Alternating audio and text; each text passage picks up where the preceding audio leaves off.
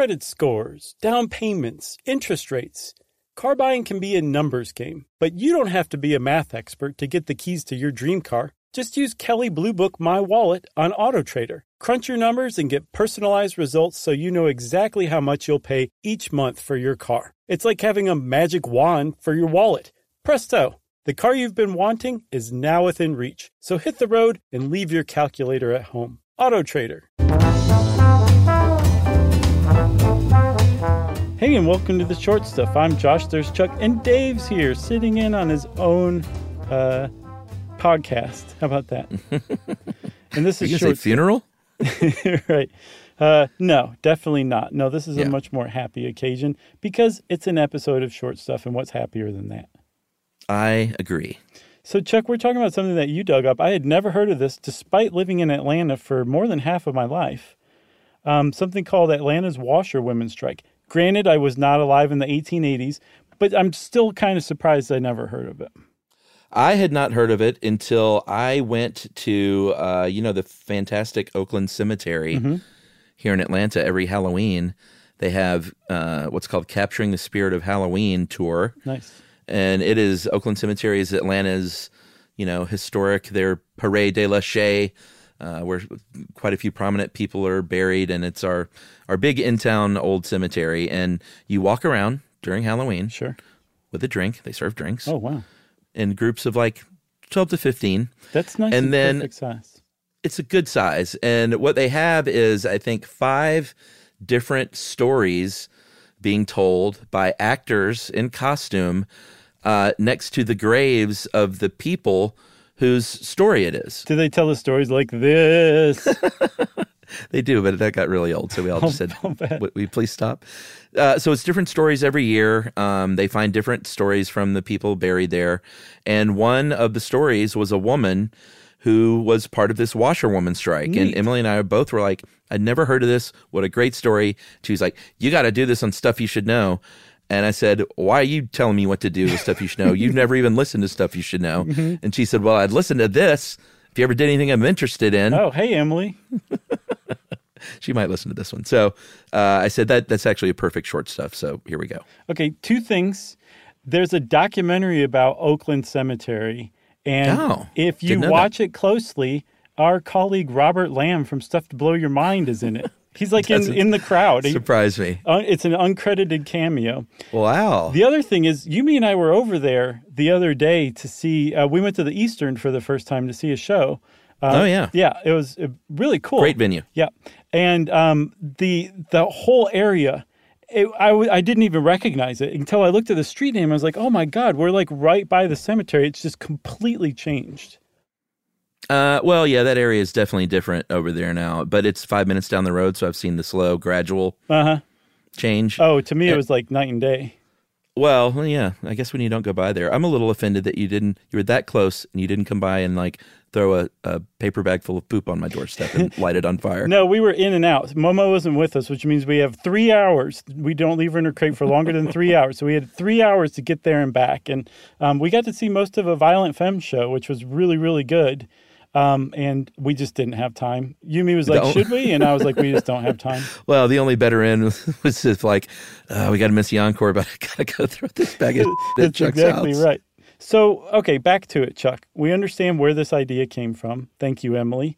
But let's tell everybody about it because this was a huge, um, a watershed moment, you could say, in um, the history of labor in Atlanta, which sounds way more boring than it actually is. Yeah, and big thanks to uh, Washington Post has a great article on this, and a uh, I can't remember the website, but a very pro-union website. I think it was the I had it. AFL-CIO website for real. Okay, yeah, that sounds about right. Yeah. Uh, so, uh, to paint a picture of Atlanta in the 1880s, it was a city trying to be uh, sort of the big thing in the South, which it ended up being. But at the time, it was still on its way and had unpaved streets, and you know, it wasn't quite where it needed to be. But politicians wanted to sort of send message to the North, like, "Hey, Atlanta's ripe for business down here. We got a lot of uh, labor down here that you don't have to pay much. It's not too far after the Civil War. Wink, wink, if you know what I mean." and bring your business down here. Yeah. Um, th- th- and like this was a huge push at the time because the South was still, you know, under reconstruction and rebuilding. Um, and at the time, there was something like 98% of black working women, because again, these were uh, emancipated, enslaved people, but they weren't being paid very much. They weren't being treated very well. And one of the most prominent um, occupations of black working women was uh, to be a, a, laundress or a washerwoman. Mm-hmm. And the reason why is because it was not fun work at all. And the washerwomen who were performing this this uh, work, this service, were paid so little that even like gen- generally poor white families could afford to hire a local black laundress to do the laundry for the family. Yeah, they didn't have up north. They already had um, like professional cleaning, uh, industrialized cleaning businesses for clothing, but there were you know manufactured cloth had come along. There were just a lot more clothes now and uh, like you said, if you had if you had any extra money as a family, one of the first things you might do is to pay for your clothes to be done, uh, because it was you know they just didn't have washing machines. You had to like wash clothes by hand. You had to boil clothes. You had to iron them with irons that you uh, heated up by fire, and hang them up all over the place to dry. So these uh, these young women were you know they started work anywhere from you know 10 to 12 13 14 years old and they basically worked for the next 50 years doing this kind of work for four to eight dollars a month and that today is 116 to 232 dollars a month which it doesn't matter what time you live in that is not enough to live on and yet no. there were a lot of um, black moms especially a lot of black single moms uh, who managed to eke out a life for them and their families from those wages just by working really, really hard. Because as you progressed and became better at it, it's not like you started making more money. The way to make more money was to work harder and harder and to take on right. more and more clients, right? Um, so one of the things about this this profession, though, I, I think attracted so many black women was it was one of the most autonomous professions around. Like yeah. if you were a washerwoman, you didn't answer to anybody but yourself. It was one of the first ways that you could be an independent business person uh, in the South after the Civil War, and um, that that was really uh, important to a lot of the workers, especially because they had just been, you know, freed from being slaves. Like they had literally been slaves, just you know, a couple a couple of years before, and now they're able to run their own lives and run their own business as washerwomen. Yeah, and notably, they did this work at their own homes. So they made their own uh, washing soap.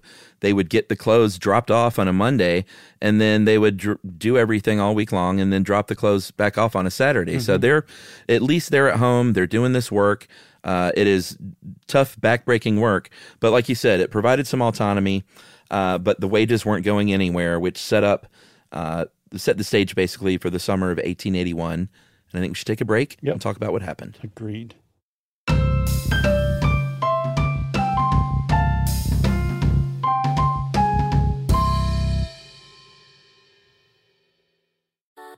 Something that makes me crazy is when people say, Well, I had this career before, but it was a waste. And that's where the perspective shift comes that it's not a waste, that everything you've done has built you to where you are now. This is She Pivots, the podcast where we explore the inspiring pivots women have made and dig deeper into the personal reasons behind them. Join me, Emily Tish Sussman, every Wednesday on She Pivots as I sit down with inspiring women like Misty Copeland, Brooke Shields, Vanessa Hudgens, and so many more. We dive into how these women made their pivot and their mindset shifts that happened as a result. It's a podcast about women, their stories, and how their pivot became their success. Listen to She Pivots on the iHeartRadio app, Apple Podcasts, or wherever you get your podcasts. The Therapy for Black Girls podcast is an NAACP and Webby Award winning podcast dedicated to all things mental health, personal development, and all of the small decisions we can make to become the best possible versions of ourselves. Here, we have the conversations that help Black women decipher how their past inform who they are today and use that information to decide who they want to be moving forward. We chat about things like how to establish routines that center self care, what burnout looks and feels like, and defining what aspects of our lives are making us happy and what parts are holding us back. I'm your host, Dr. Joy Harden Bradford, a licensed psychologist in Atlanta, Georgia, and I can't wait for you to join the conversation every Wednesday. Listen to the Therapy for Black Girls podcast on the iHeartRadio app, Apple Podcasts, or wherever you get your podcasts. Take good care, and we'll see you there.